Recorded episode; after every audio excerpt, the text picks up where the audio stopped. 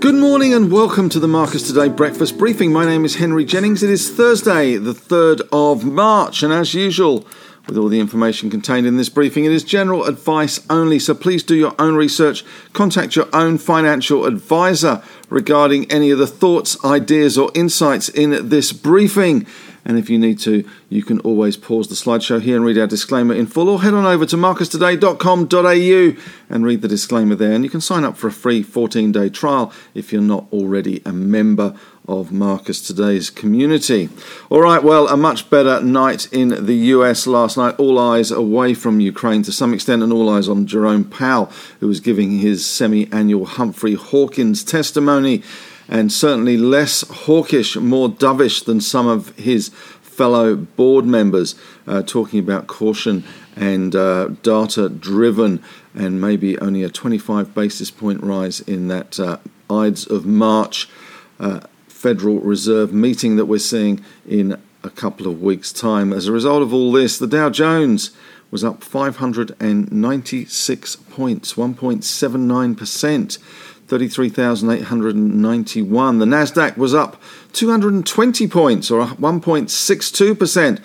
13,752 and the S&P 500 was up 1.86% beating the lot of them up 80 points 4387 the Dow did have a high of up 719 and a low of only 85 so closing pretty much towards the highs but uh, a little bit off. We did see a little bit of sagging into the close. This was despite commodity price rises last night, and we'll get to that. But the VIX index fell three points to 31.8%, and the SPI futures up 69.97%, 7,162.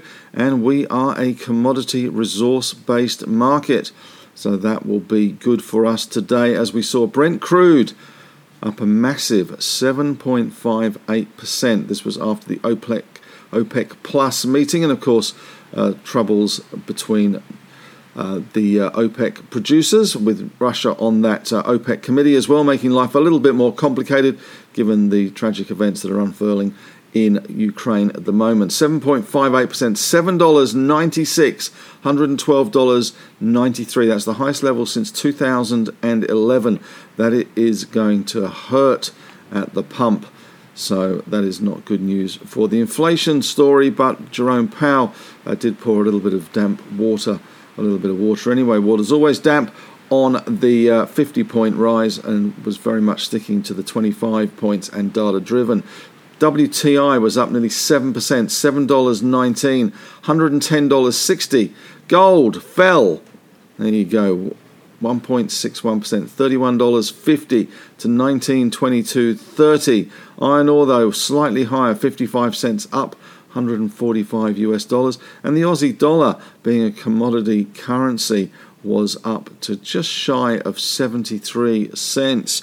In other commodities, we saw copper up uh, just under 1%, nickel up 3.2%, aluminium up 2.5%, uh, zinc up 3.4%, lead falling like the proverbial down 0.35%, and ton pretty much unchanged. Other big movements were in wheat, uh, which was up 5.7%, sugar as well up 1.6% and uranium continues to push higher, as does Old King Coal, the merry old soul. Uh, that was up as well again last night, quite dramatically, according to the numbers that we have 35% uh, there. So, uh, commodity stocks overseas, we saw BHP in ADR terms up 5.07%, Rio up 4.4%.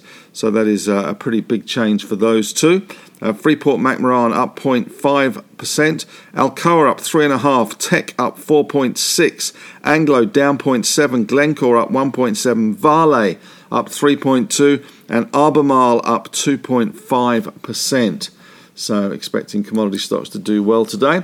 Also, I would expect to see uh, our banks do better today, uh, given that we did see a big rise in US yields. That will feed through into our yields as well and uh, German rates turning positive again.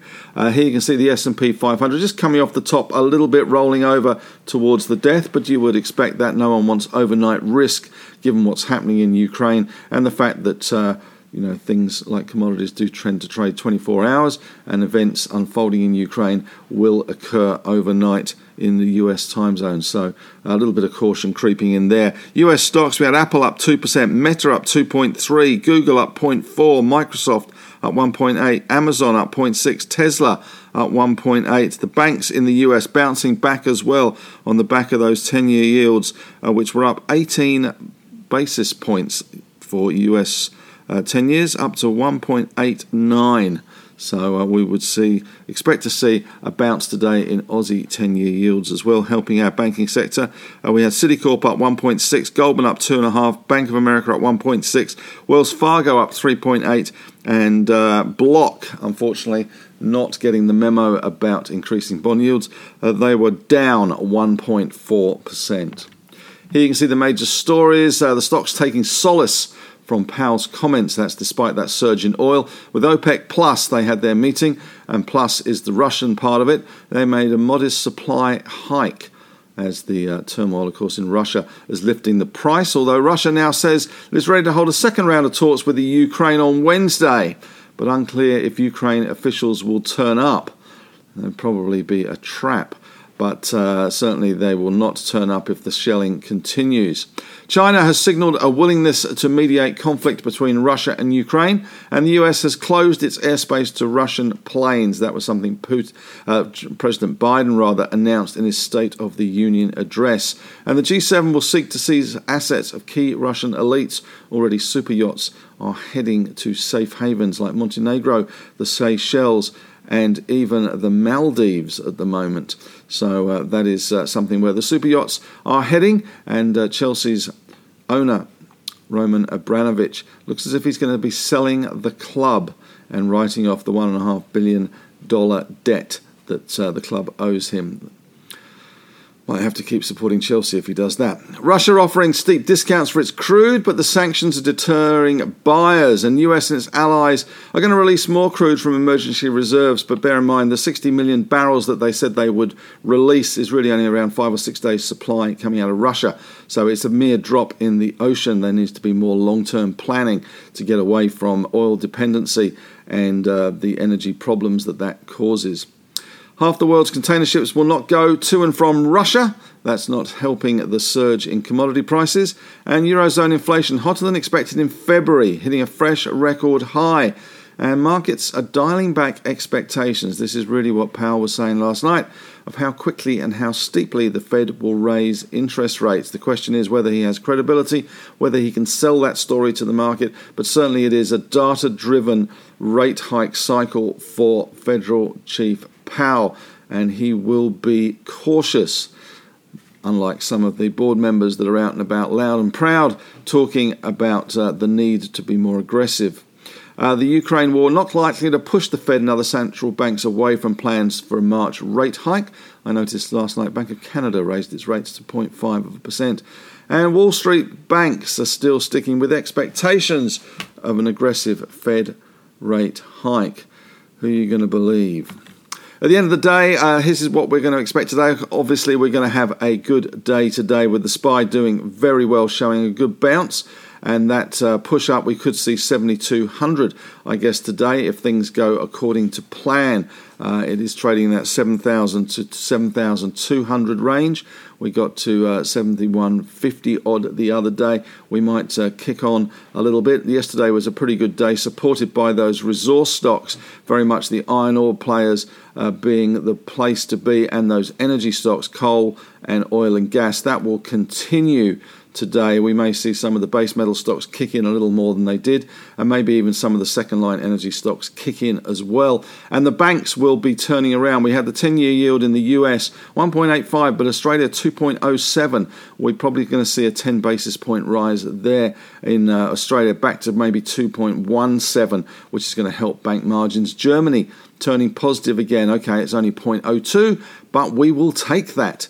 We do have a bit of economic news today. J- January building approvals and trade and February services PMIs for China. That's the Caixin numbers there. Bank of Canada, which uh, is, uh, I guess, more similar to the Reserve Bank here, bearing in mind the Canadian economy is pretty similar in some respects to the Australian economy, built on resources. It may not have its iron ore, but it does have its oil and gas and other commodities. So it is a commodity based economy. Gold, of course, also a big part of their economy. Uh, they raised their rates by a quarter percent to 0.5 of a percent. So it's hardly stratospheric stuff, 0.5%. It was a widely anticipated move. Don't forget the last time we saw inflation, last time I saw inflation around 10% in places like the UK, the interest rates were 17% on my mortgage. So that puts it in perspective when Canada is one of the first to raise, and interest rates are still only 0.5 of a percent. European stocks index ended the day up 0.9 of a percent. The oil and gas index was up 4.1%. So that does bode well for our oil and gas Santos, Woodside, the obvious targets, but maybe Beach and Karoon as well. Ford said it will boost spending on electric vehicles to 50 sorry that should be uh, 50 billion up from a previous 30 billion so that's a lot of money being spent on electric vehicles and the price of oil at $110 a barrel is only going to accelerate the trend towards fuel economy and electric vehicles, as it did in the 70s when gas guzzlers went out of fashion as the oil price spiked on the back of uh, OPEC moves. Uh, Woodside has reaffirmed its commitment to net zero by 2050. IAG has been hit with $300 million of claims linked to the Green Greensill collapse, and IM, which is Investors Mutual for those who don't know, says that the API bid should include a fully franked, should include the fully franked special dividend. We'll wait and see how that pans out. And SMR has tapped the market for 500 million bucks or looking to at least, hasn't been officially announced at $1.10. And Air New Zealand also set to raise around $930 million. Question of the day today. Well, obviously, uh, the Federal Reserve and the RBA, etc., central banks around the world have their game plan to tame the inflation genie. How would you do it? Would you rely just on rate rises? Would you be aggressive? Would you be a little cautious? Or would you use other measures to try and rein in that inflation, which it does seem to be uh, ramping somewhat out of control? Thanks very much for listening. You can head on over to the Facebook discussion group. We'd love to have your thoughts, ideas, and insights there as usual. It is a great group, members helping members, and a very well behaved group as well, considering it is a Facebook group. We do have three other streams for podcasts if you're interested in those, as well as this one, which is the market update one. We have the Marcus Strategy podcast, where you get a fly on the wall kind of look at our morning meeting and what we're talking about and what we're looking at the On the Desk podcast, when the guys in Melbourne sit around and talk around matters financial and uh, some of the themes of the day. And my On the Couch podcast, which uh, I sit down with a number of uh, CEOs, fund managers, investors, and sometimes even Marcus to ask some of the questions and just have a bit of a chat on the couch, a little bit informality, but uh, it seems to be quite popular. Well, that's it from me today. Thanks very much for listening. May the trading gods be with you today and uh, let's hope we get a, a much better day of uh, green on screen. Thanks very much for listening.